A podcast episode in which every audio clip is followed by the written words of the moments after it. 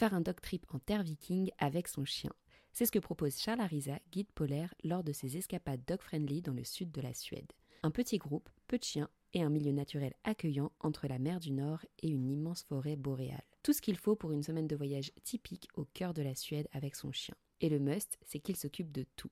Organisation des randonnées, du logement, des repas des humains, etc. Vous n'avez qu'à profiter. Retrouvez toutes les infos sur son site charlarisa.com.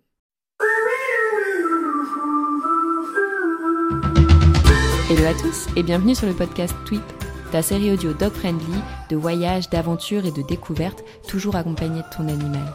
Aujourd'hui, je reçois Mathilde au micro de Tweep. Mathilde adore marcher. Pour une randonnée ou un trek de plusieurs jours, quand elle part, c'est toujours avec Pisco, son border collie. Dans cet épisode, Mathilde partage toute son organisation et son matériel pour partir en pleine nature avec son chien. On parle aussi de voyager seule quand on est une femme ou encore de la vie en Angleterre avec un chien. Si cet épisode te plaît, partage-le sur Instagram en mentionnant Tweep. Je te souhaite une excellente écoute.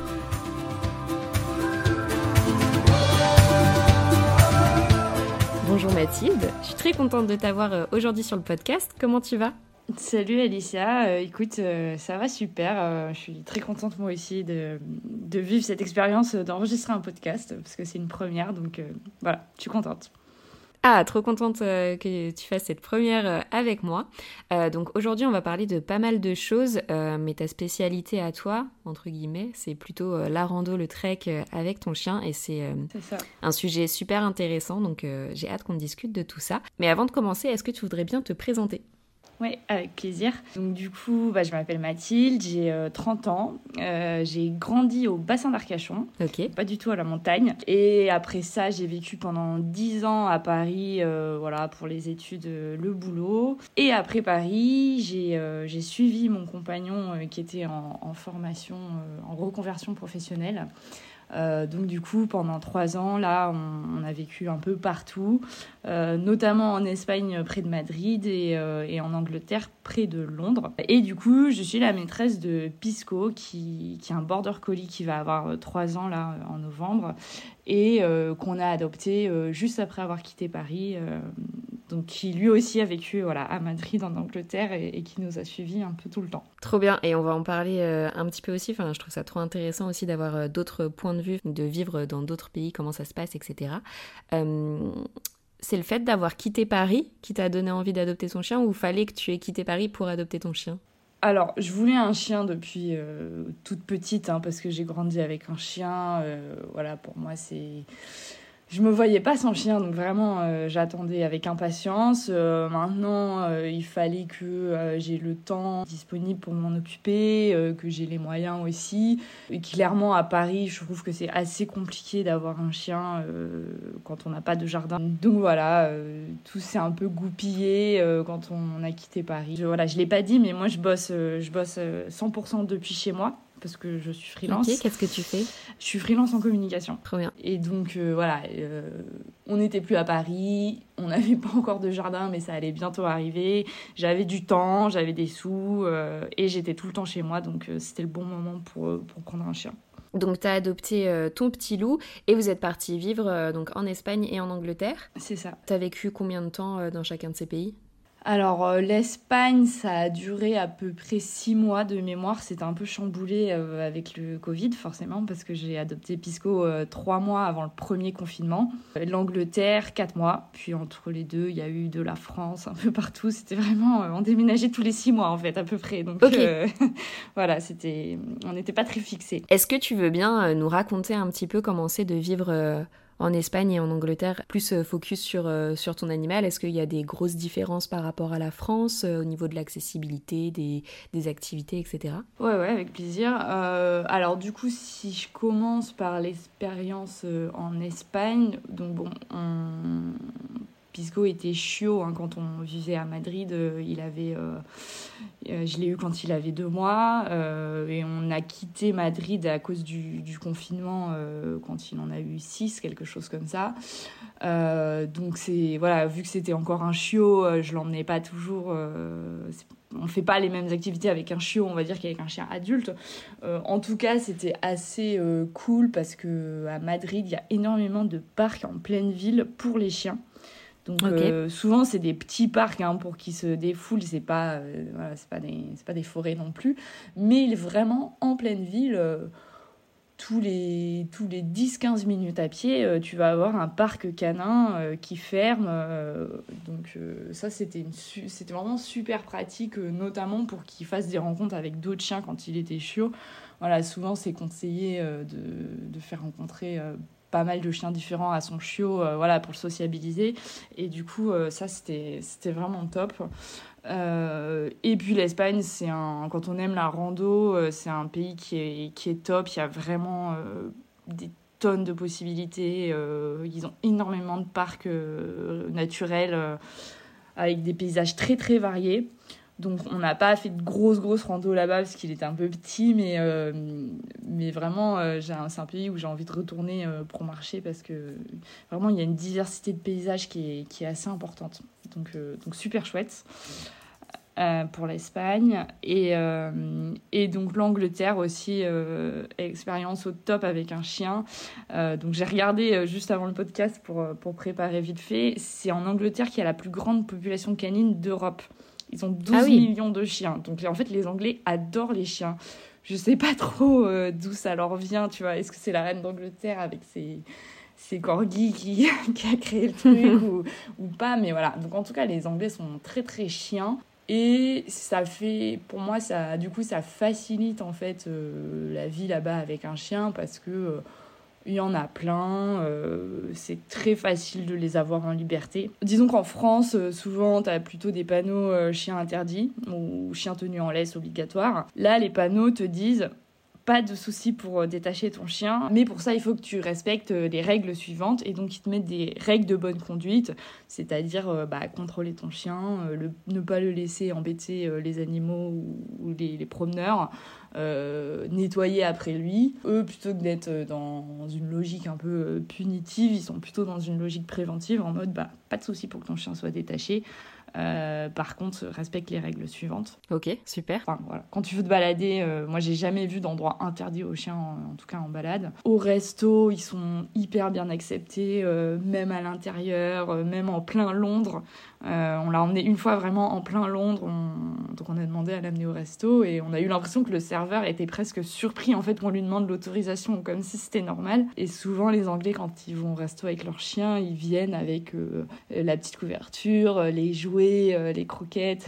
Vraiment, c'est assez rigolo, quoi. C'est super mignon. Dans les transports, ils sont acceptés euh, gratuitement et sans muselière. Donc ça, c'est vrai que c'est aussi très cool parce que clairement, en France euh, ça peut coûter assez cher de prendre son chien dans le train pour qu'au final il soit couché par terre dans le couloir. J'ai toujours trouvé que c'était un petit peu abusé. Bah, maintenant, euh, avec euh, les modifications qu'ils ont fait euh, il y a peu de temps, c'est moins cher. Ouais, ouais, c'est tout récent. J'ai pas vu les détails de l'offre, mais bon, en tout cas pour l'instant, chaque fois que je l'ai eu dans le train en France, j'ai toujours dû payer et on m'a fait remarquer. Voilà, souvent moi je prends la muselière avec moi et je lui mets pas forcément parce que c'est vraiment un chien gentil et qui fait pas peur du tout aux gens. mais on m'a déjà dit attention, normalement il faudrait lui mettre sa muselière, voilà. Donc en Angleterre, on se pose pas ces questions-là, quoi. Ça fait partie des directives de la SNCF euh, en France, effectivement. Ouais, ouais, donc, euh, donc voilà, donc l'Angleterre, euh, super dog-friendly, très facile d'emmener son chien un peu partout. Et puis en plus, bah, c'est un pays avec quand même beaucoup d'endroits naturels à explorer. Souvent, souvent hyper bien balisés, indiqués, c'est-à-dire que voilà, moi je vivais dans une région qui n'était pas une région euh, de rando, dans le sens où j'étais au sud de Londres, ça restait euh, la campagne, euh, voilà, un peu plate, c'était pas un parc naturel ou quoi que ce soit. mais malgré ça, rien qu'autour de chez moi, j'avais tout le temps des petits panneaux d'explication pour savoir où aller. c'était voilà, très, on sent qu'ils aiment en fait se balader en forêt un peu partout et du coup il y a plein d'accès de sentiers, c'est c'est hyper bien. Donc voilà, chouette expérience. Génial. Et euh, il y a des petits spots comme ça que tu préfères parmi d'autres? Moi, je suis très. Euh, j'aime beaucoup la montagne, donc l'Angleterre, c'était parfois un peu plat euh, à mon goût. Mais je suis testée, on va dire, trois parcs, parcs nationaux. Donc je suis allée une fois dans le Peak District en Angleterre qui était, qui était très sympa. En numéro 2, donc je suis allée au Pays de Galles, donc c'est du coup c'est juste à côté hein, de l'Angleterre, dans le parc de Brecon Beacons. Là, c'est vraiment super beau pour le coup. C'est très très différent de, des montagnes françaises, entre guillemets. c'est vraiment sympa. Et puis, euh, j'ai fait aussi une très belle rando là-bas, cette fois en Écosse. Euh, donc, j'ai fait la West Island Way, qui est une rando euh, d'à peu près une semaine, qui traverse les Highlands notamment. Et donc voilà, on s'est fait ça avec Pisco, une semaine de marche en Écosse. donc, ça, c'était top. C'était la petite, en plus, c'était la petite mascotte euh, des, autres marcheurs, donc, euh, donc une chouette expérience. Du coup, ça nous fait une très belle transition pour euh, parler de la rando. comment toi, tu as commencé la randonnée? Alors, j'ai commencé la rando sans, enfin, sans chien, quoi. Je je, m'y suis mise petit à petit. Je pense que un peu comme toi, euh, comme tu m'as dit au début de l'épisode, euh, j'avais tendance quand j'étais ado à penser que c'était un truc de vieux. et ça me, ça me saoulait particulièrement de, de, marcher avec mes parents. Et puis je sais pas pourquoi, euh, petit à petit, je me suis mis à, à aimer ça. Donc, donc ouais, voilà, j'ai commencé déjà sans chien. et donc pourquoi j'aime ça? Déjà parce que en rando, tu peux aller dans des endroits où tu ne peux pas aller autrement. Je veux dire, il y a des endroits, tu n'iras que à pied en fait. Euh, ça passe pas euh, en voiture, euh, bien sûr, et, même à vélo, parfois c'est trop escarpé en VTT. Donc déjà, tu as accès à des spots naturels juste sublimes et tu ne peux y aller que à pied. Bah, ça me parle complètement ça, parce que bah, je suis à, La Réunion et ici, typiquement, tu as le cirque de Mafat il n'y a pas une voiture dans ma fat. Donc si tu veux aller découvrir cet endroit, faut marcher. C'est ça. Du coup, ouais, premier truc qui m'a fait aimer la rando, c'est ça. Euh, le deuxième, deuxième point que j'adore en rando, c'est que tu as souvent de, belles chances de croiser des animaux sauvages. Donc euh, j'ai toujours aimé les rencontres euh, avec les animaux.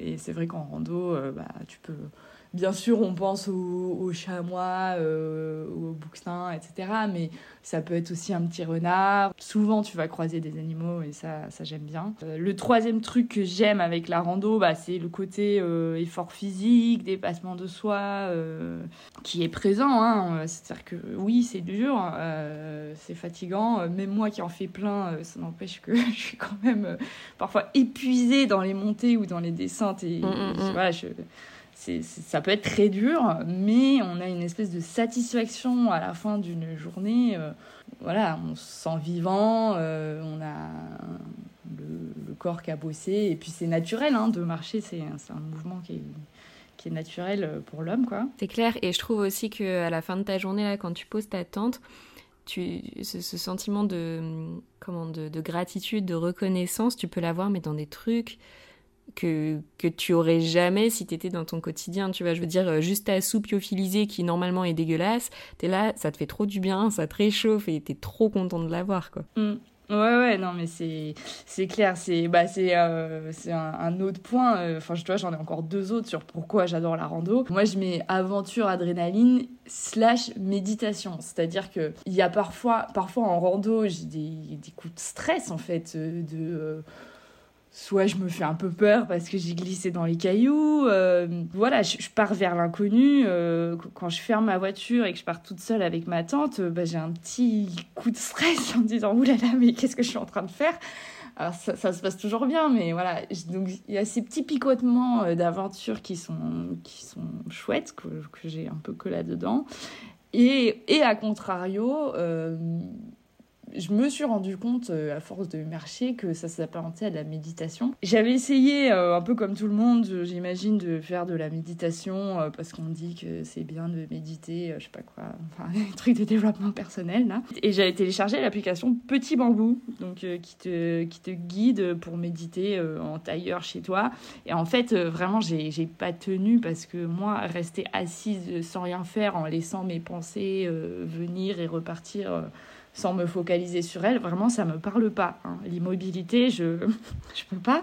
Donc j'ai arrêté assez vite euh, la méditation avec euh, Petit Bambou. Bon, euh, c'est pas pour cracher sur Petit Bambou, hein. je pense qu'il y a plein de gens qui aiment, mais voilà, moi ça me convenait pas du tout de rester assise. Oui, et puis au-delà de l'application ou quoi, c'est surtout l'approche qui te parle pas à toi. Forcément. Voilà. Mais par contre, je me suis rendu compte quand je marche, finalement, je voilà, je suis dans mes pensées, mais sans non plus penser à des trucs précis en fait Et finalement, je me suis dit, ah, mais c'est ça l'état dans lequel Petit Bambou voulait que je sois, c'est-à-dire de penser à rien, tout en pensant à plein de trucs. Donc voilà, euh, la marche, euh, c'est aussi un moyen de méditer, même si euh, j'ai pas fait ça pour ça à la base. Donc voilà, du coup, je me suis un peu laissée emporter, mais donc j'ai, voilà pourquoi un peu j'ai commencé la rando Enfin bref, j'ai donc je marchais sans chien, euh, j'aimais ça. Tout naturellement, quand j'ai pris mon chien, euh, voilà, moi je voulais l'emmener euh, le plus possible avec moi.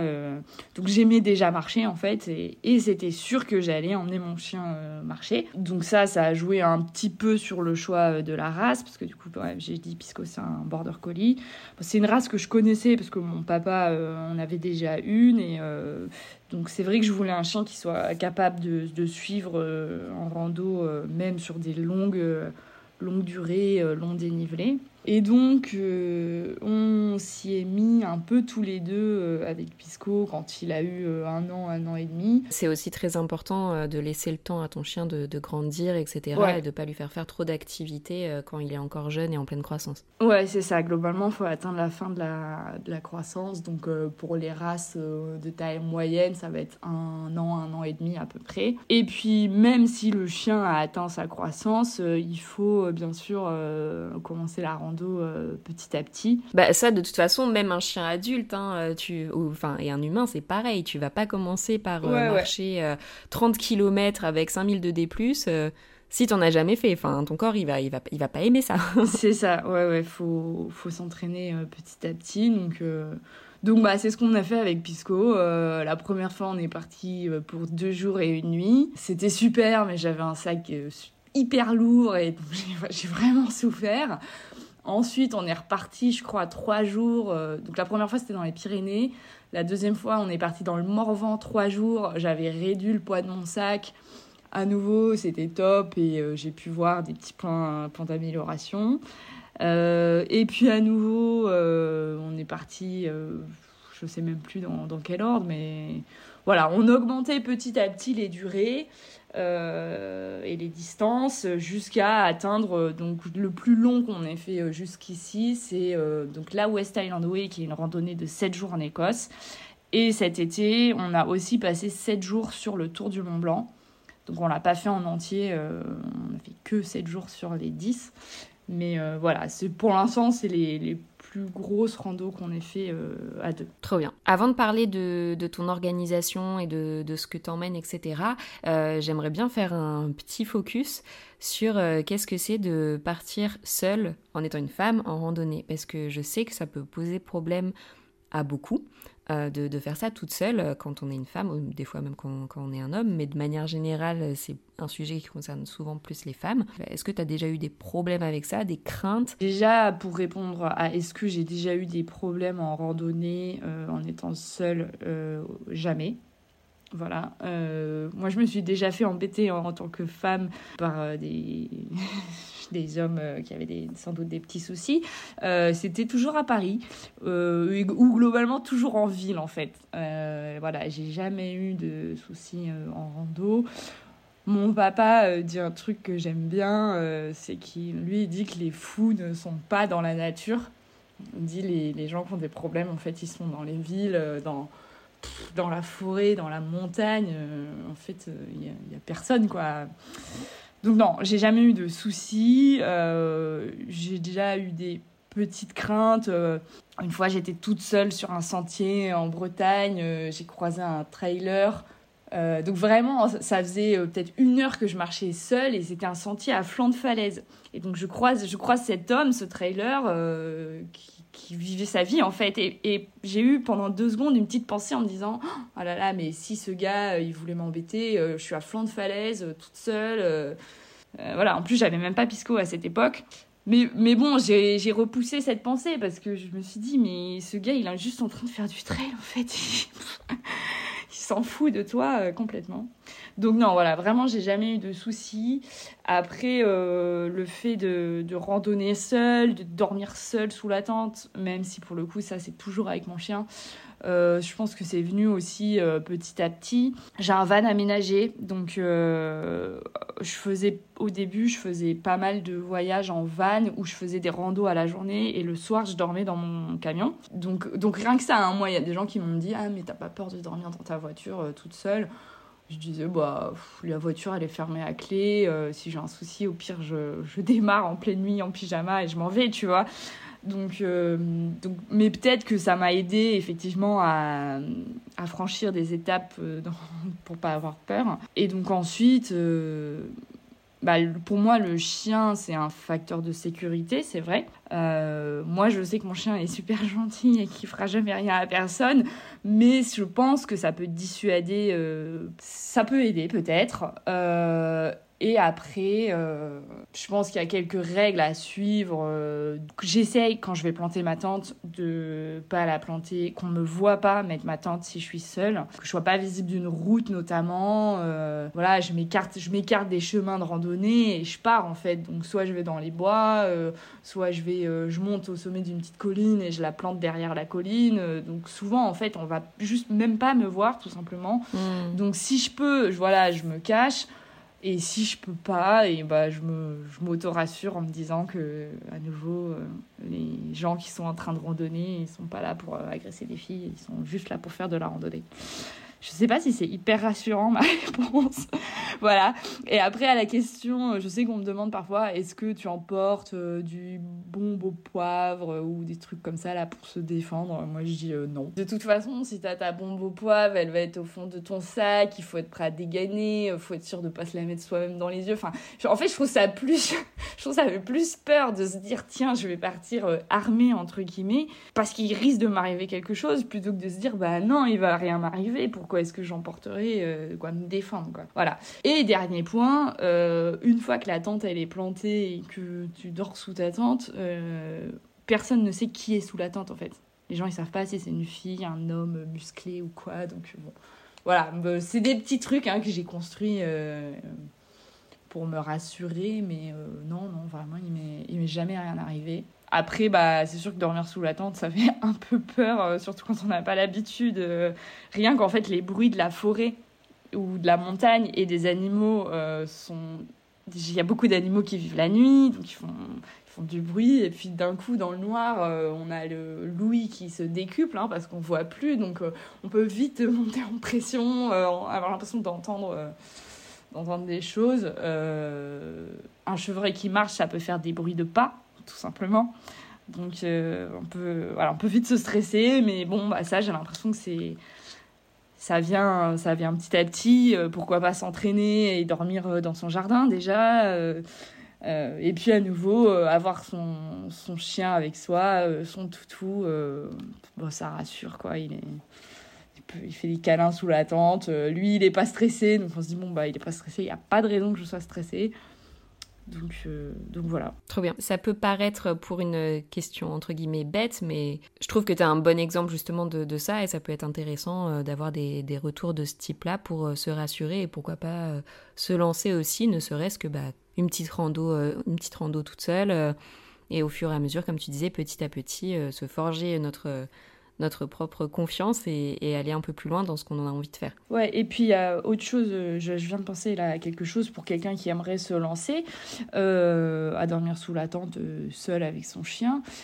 par exemple, il y a beaucoup de refuges en montagne qui ne vont pas accepter les chiens dans les dortoirs, mais, mais qui par contre acceptent que tu plantes la tente à côté.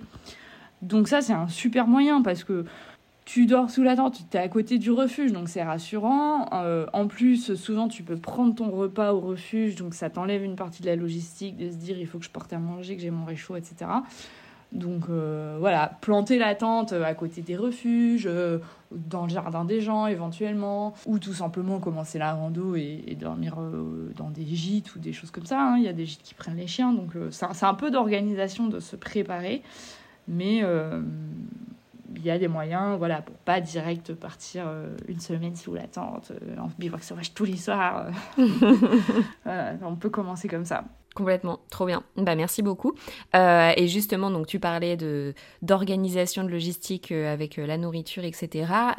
toi, de manière générale, quand tu pars en trek, donc avec au moins une nuit, qu'est-ce que tu emmènes avec toi, donc que ce soit pour toi et pour ton chien? Alors, pour la question du matos, j'avoue que j'ai préparé quelques notes pour pour être sûr de rien oublier. Déjà, si je regarde le matériel euh, pour mon chien, il a un harnais euh, qui est euh, adapté à la traction, c'est-à-dire, moi je prends un harnais de canicross tout simplement, parce qu'il y a des moments où il va être attaché. moi, c'est un chien qui, qui marche pas très bien en laisse, parce qu'il est pas souvent en laisse, donc il a tendance à tirer.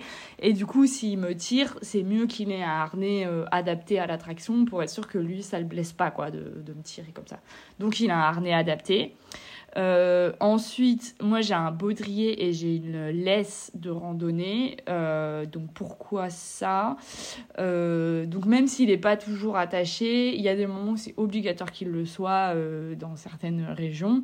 Donc il faut pouvoir l'attacher quand même.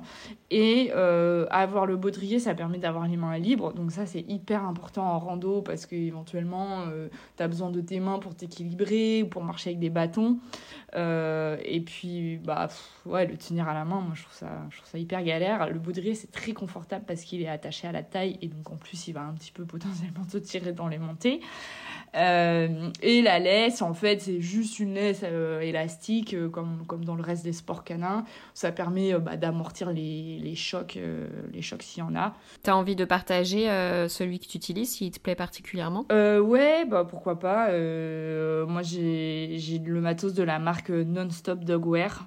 c'est une marque norvégienne, donc c'est un peu le pays des sports, sports canins, notamment du, du traîneau, quoi. Euh, donc bah c'est du matos qui vaut un peu cher mais pour le coup euh, qui bouge pas quoi. Pisco il a son harnais euh, depuis c'est un an. donc ça fait deux ans qu'on l'utilise 4-5 fois par semaine parce que je fais aussi du canicross et il est toujours en top état. Et puis c'est un harnais qui est réglable en fait en plein de points différents pour être vraiment euh, bien réglé sur le chien et vraiment à sa taille. Au début, j'avais un harnais qui, était un peu un inland 10 qui était moins euh, réglable et euh, il était un peu grand finalement. Donc ça, c'est super important pour le coup d'avoir le harnais à la bonne taille pour son chien. En plus, ils ont plein de tutos pour savoir comment bien le régler, bien choisir la, taille et tout. Donc, pour moi, c'est vraiment une super marque. Donc ouais, et, euh, et, donc je disais la longe élastique. Euh, donc à savoir que j'avais ma première rando, euh, je suis partie avec une longe en biotane de, de 10 mètres, qui sont plutôt des longes pour faire de l'éducation, parce que je me disais, ah mon chien, il a besoin de... Il, il sera content d'avoir 10 mètres pour, pour se balader tout autour, etc. Et en fait c'était un enfer, parce qu'elle se coinçait dans les rochers tout le temps, elle se prenait dans les racines, dans mes pieds, enfin vraiment c'était horrible. Donc donc je conseillerais des, longes un peu plus courtes pour marcher. Voilà, la mienne, elle fait, euh, fait 3,8 mètres précisément. Oh, c'est déjà une longue laisse. Ouais, ouais, ouais, ouais, j'ai choisi, euh, j'ai choisi quand même de le laisser un peu renifler partout, mais euh, bon, elle est faite pour ça et franchement, elle est, elle est pratique, quoi. donc ça, je vais dire, j'ai envie de dire, c'est le matos de base pour le chien. Ensuite, si on part sur des treks plus longs, euh, notamment euh, bah, en itinérance, donc plusieurs jours d'affilée, il y a du matériel supplémentaire à prévoir. Donc il y a sa nourriture et euh, son eau, tout simplement, donc les croquettes et l'eau. Alors on va pouvoir se ravitailler en cours de route, mais en tout cas il faut une gamelle pliable pour pouvoir éventuellement recueillir de l'eau et, le faire boire. Euh, et puis bah, pour lui donner ses croquettes. Euh, bon, je prends toujours aussi des petits sacs à crottes, euh, même si c'est pas très la partie la plus marrante. S'il fait en plein milieu du sentier de rando, franchement, c'est pas cool pour les autres personnes, donc bah, j'essaie de ramasser quoi. Et après, euh, il y a aussi euh, plusieurs choses que je prends moi. Je prends toujours des petits chaussons de protection pour euh, les coussinets. Je lui mets pas de base pour aller marcher, mais je les ai au cas où il se s'entaillerait un petit peu un coussinet, au cas où je sens qu'il a les coussinets qui commencent à vraiment à devenir un peu plus abîmé. Euh, voilà, ça m'a servi euh, cet été, notamment dans le massif de Beldon, qui est un massif euh, très rocailleux, où il a eu les, les, coussinets presque limés quoi, par, par les rochers. Donc j'ai vu que ça lui faisait du bien, en fait, je lui ai mis, il se sentait plus à l'aise pour marcher. Et enfin, moi, il a un petit sac de bas, donc des petites sacoches tout simplement pour m'aider à porter une partie du poids quand on part plusieurs jours. Euh, donc c'est un, pour le coup, c'est la marque Roughwear que j'ai. Euh, donc il faut savoir que le chien, il ne peut pas porter énormément de poids. Il peut porter, euh, on, souvent on recommande maximum 10% de son propre poids. Donc puisqu'il fait 19 kg, donc ça fait 1,9 kg. Mais c'est pas 1,9 kg de croquettes, parce qu'il faut prendre en compte le poids du sac, etc. Donc bon, c'est pas tant que ça. après, ça peut aider. le, le, 2 kg dans un sac, enfin... C'est toujours ça. Hein. Ouais, ouais, c'est toujours ça. Euh, et donc, bah, à nouveau, hein, le sac, euh, on lui, on l'entraîne petit à petit. On fait d'abord des balades avec juste le sac vide. Euh, ensuite, on fait des balades avec 500 grammes, 500 grammes de chaque côté. Et puis, comme ça, on augmente petit à petit. Donc voilà, ça, moi, c'est mon matos pour mon chien. À nouveau, c'est en ayant fait pas mal de rando, on a trouvé ce qui fonctionnait pour nous. Euh, je sais qu'il y a des gens qui vont prévoir un duvet pour leur chien pour la nuit, un tapis de sol, éventuellement un manteau. Euh, moi, moi, c'est une race de chien euh, à poil long, qui est assez rustique. Je fais pas non plus des randos par moins 5. Donc, je trouve que, personnellement, je trouve que ça peut être un peu du marketing, tout, de, tous ces trucs-là qui vont être conseillés par les marques de, de canier rando.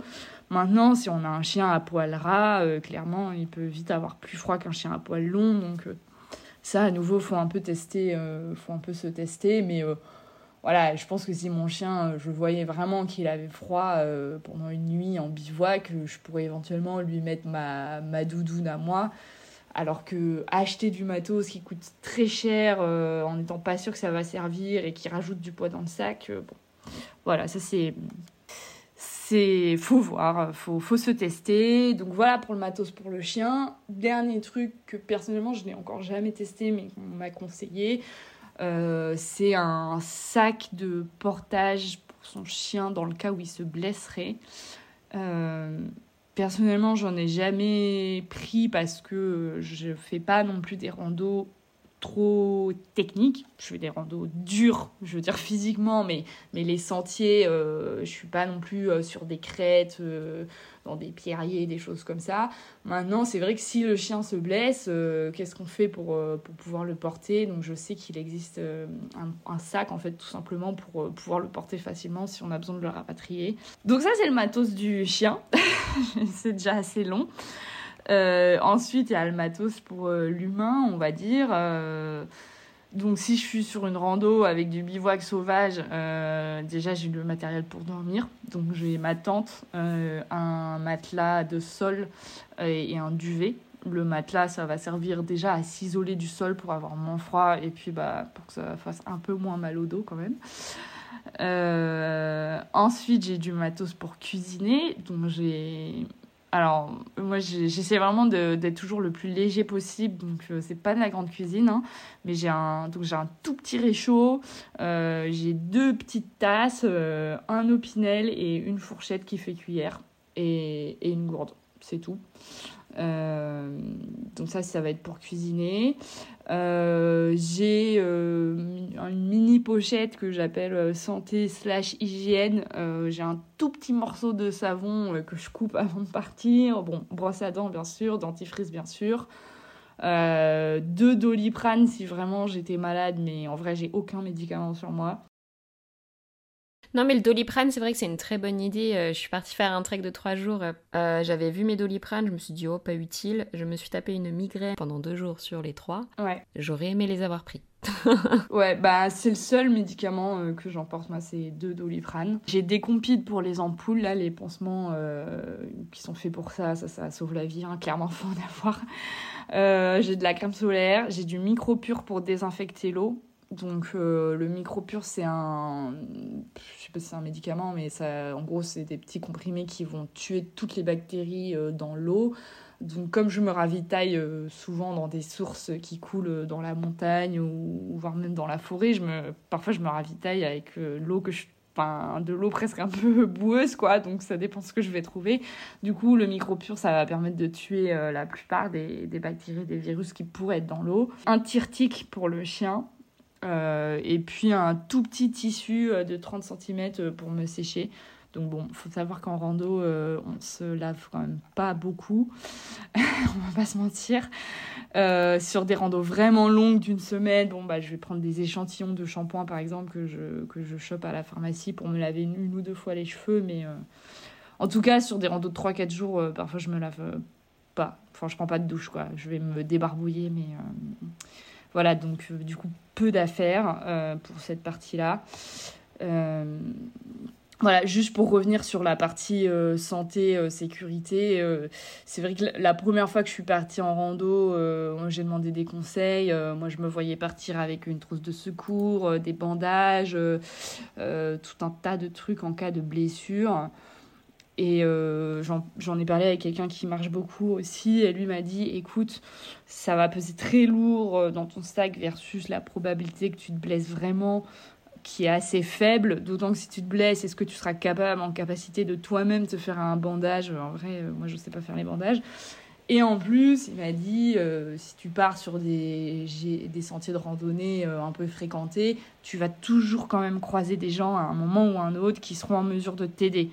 Donc lui m'a dit, je te conseille de ne pas te charger. Et euh, bon, pour l'instant, je touche du bois, mais je ne me suis jamais blessée en rando.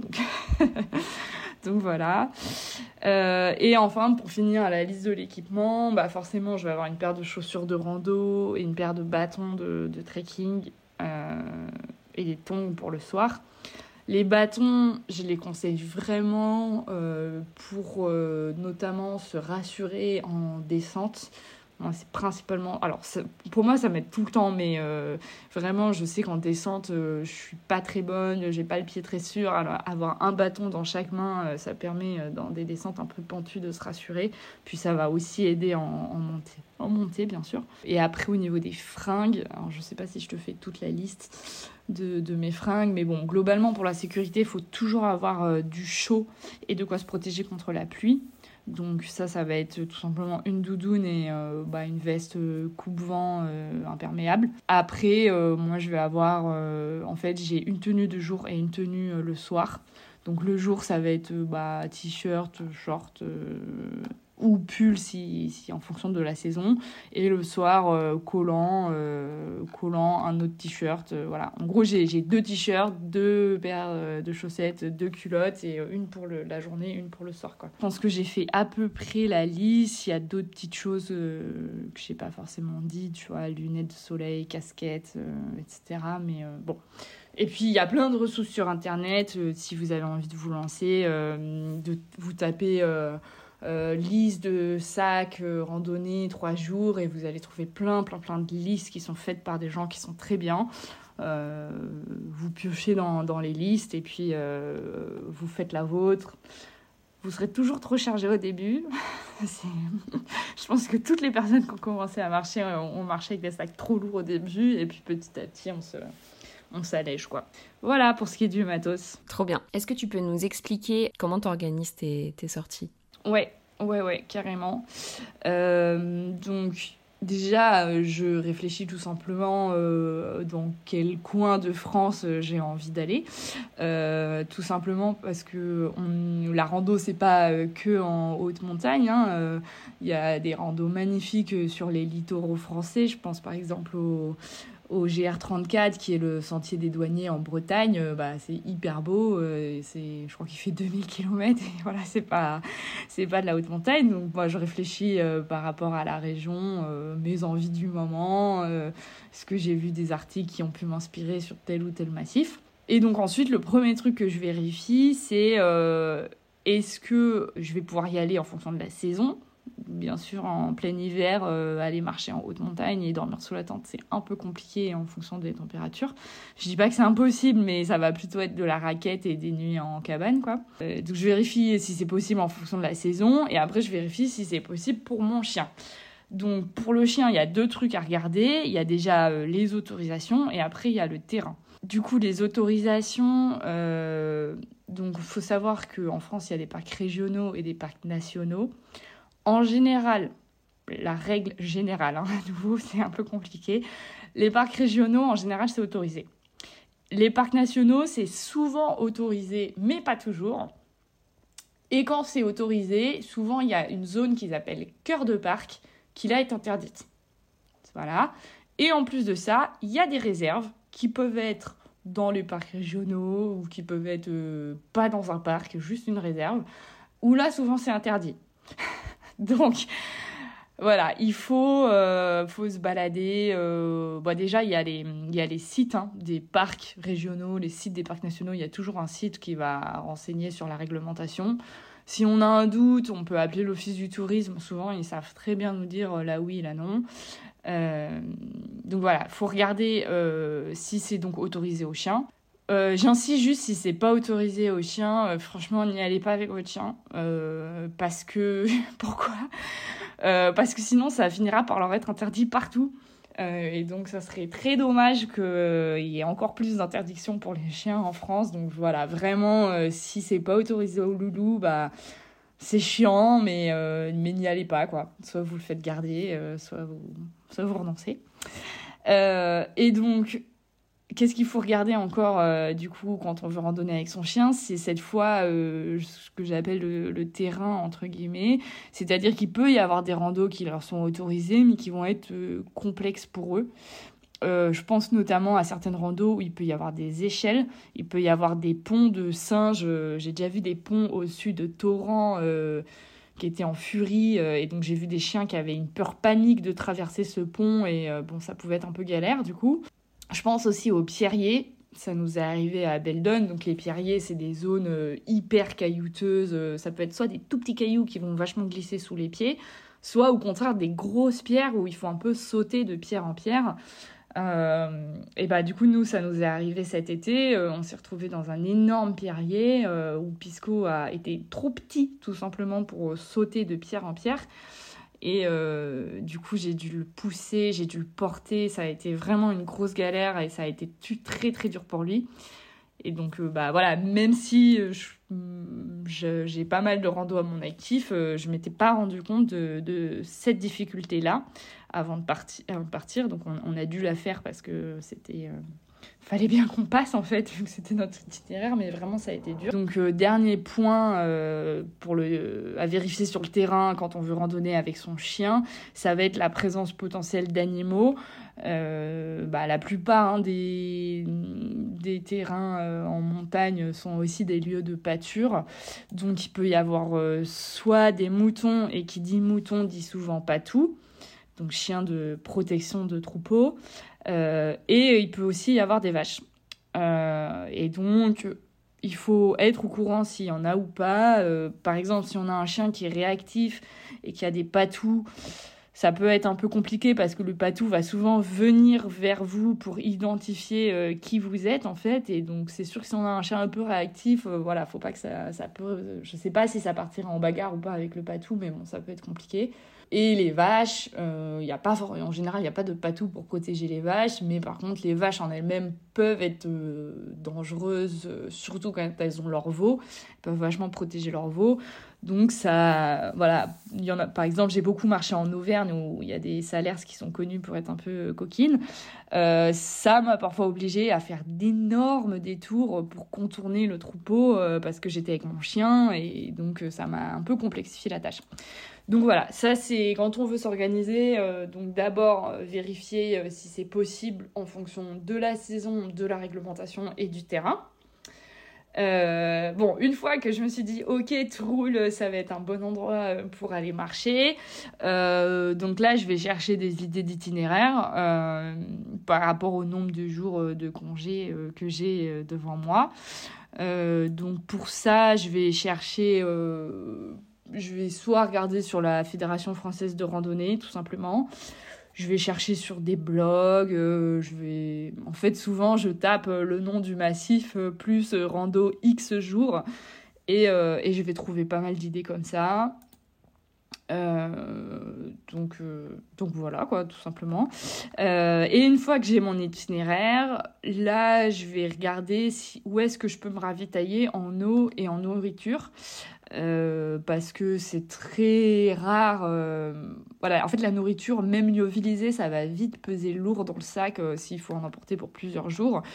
donc, le plus simple pour moi, c'est d'acheter au fur et à mesure sur son parcours de quoi manger. et pareil pour l'eau, je vais regarder est-ce que je croise des rivières, est-ce que je croise des villages en gros, j'essaye d'avoir un ordre d'idée de où est-ce que je peux me ravitailler. Euh, et puis une fois que j'ai fait tout ça, euh, bah, je vais préparer mon sac euh, et, puis, puis go quoi. Trop trop bien, enfin, je pense que tu as... Je pense que tu as soulevé des points super importants auxquels on ne pense pas forcément quand on commence, donc super intéressant. Et tu as prévu des, des, prochaines balades? Ouais, ouais, ouais. bah, justement, là, il y a le week-end du 11 novembre qui arrive, donc je pense que je vais aller dans les Vosges. C'est pas encore pas encore déterminé, mais je pense qu'on va partir trois jours du coup euh, sous la tente. Euh, bah là, je suis en phase de euh, repérage de l'itinéraire et, notamment de l'accessibilité parce que je me rends pas compte, vu qu'on est en novembre, si ça passe encore au niveau température. Et voilà, faut, faut... j'aimerais éviter la neige quand même. Donc, donc ouais, on a ça sous le coude. et puis après, ça va être pas mal de petites petites aventures principalement sur des week-ends. J'ai pas de grosses rando de prévues parce que mine de rien, euh, l'hiver ça, calme un peu euh, les, projets parfois. Euh, j'ai j'ai une ressource qui est assez chouette pour trouver des idées de rando aussi. bon, genre, je leur fais de la pub, je, je, bosse pas du tout avec eux, hein, mais c'est assez cool. Donc, c'est le magazine Les Others.